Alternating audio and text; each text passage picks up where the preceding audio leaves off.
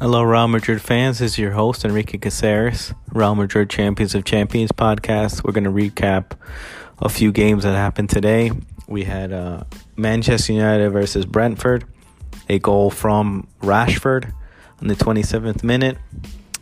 Uh, Real Madrid, I mean, uh, Manchester United were able to get the victory and continue their their play in uh, in, cha- in EPL and they were able to move up the table uh, and tie in fourth place to Newcastle, which Newcastle was able to win.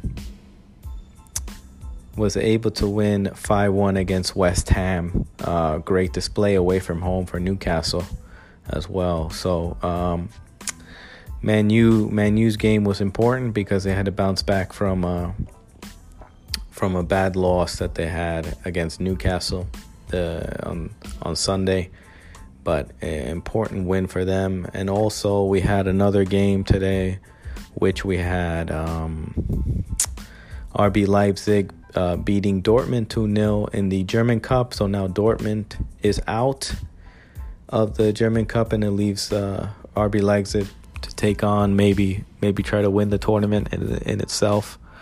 But uh, key wins, key wins for Man U, key win for Newcastle to continue their they're both of these teams fight for top four and being Champions League places, and also important win for RB Leipzig to knock out Dortmund. And since Bayern is out already, RB Leipzig's lights to light uh, the light is shining down the tunnel for them to maybe lift the trophy.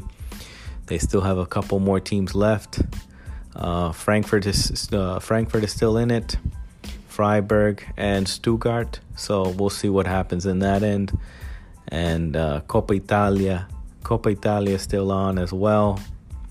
With uh, I'll tell you right now, Coppa Italia is still on, and they'll have a few.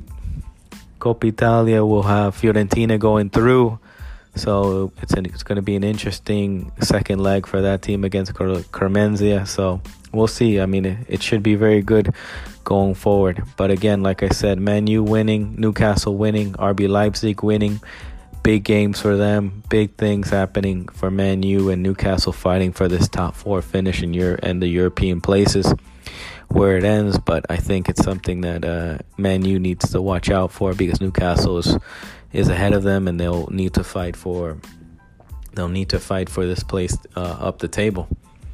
And third place or or fourth place is a battle for these two that are both tied and and Tottenham is behind them with Brighton as well, who isn't gonna gonna drop their arms. But uh, thanks again, guys. I appreciate it. Thank you. Please rate and subscribe to the podcast. Bye.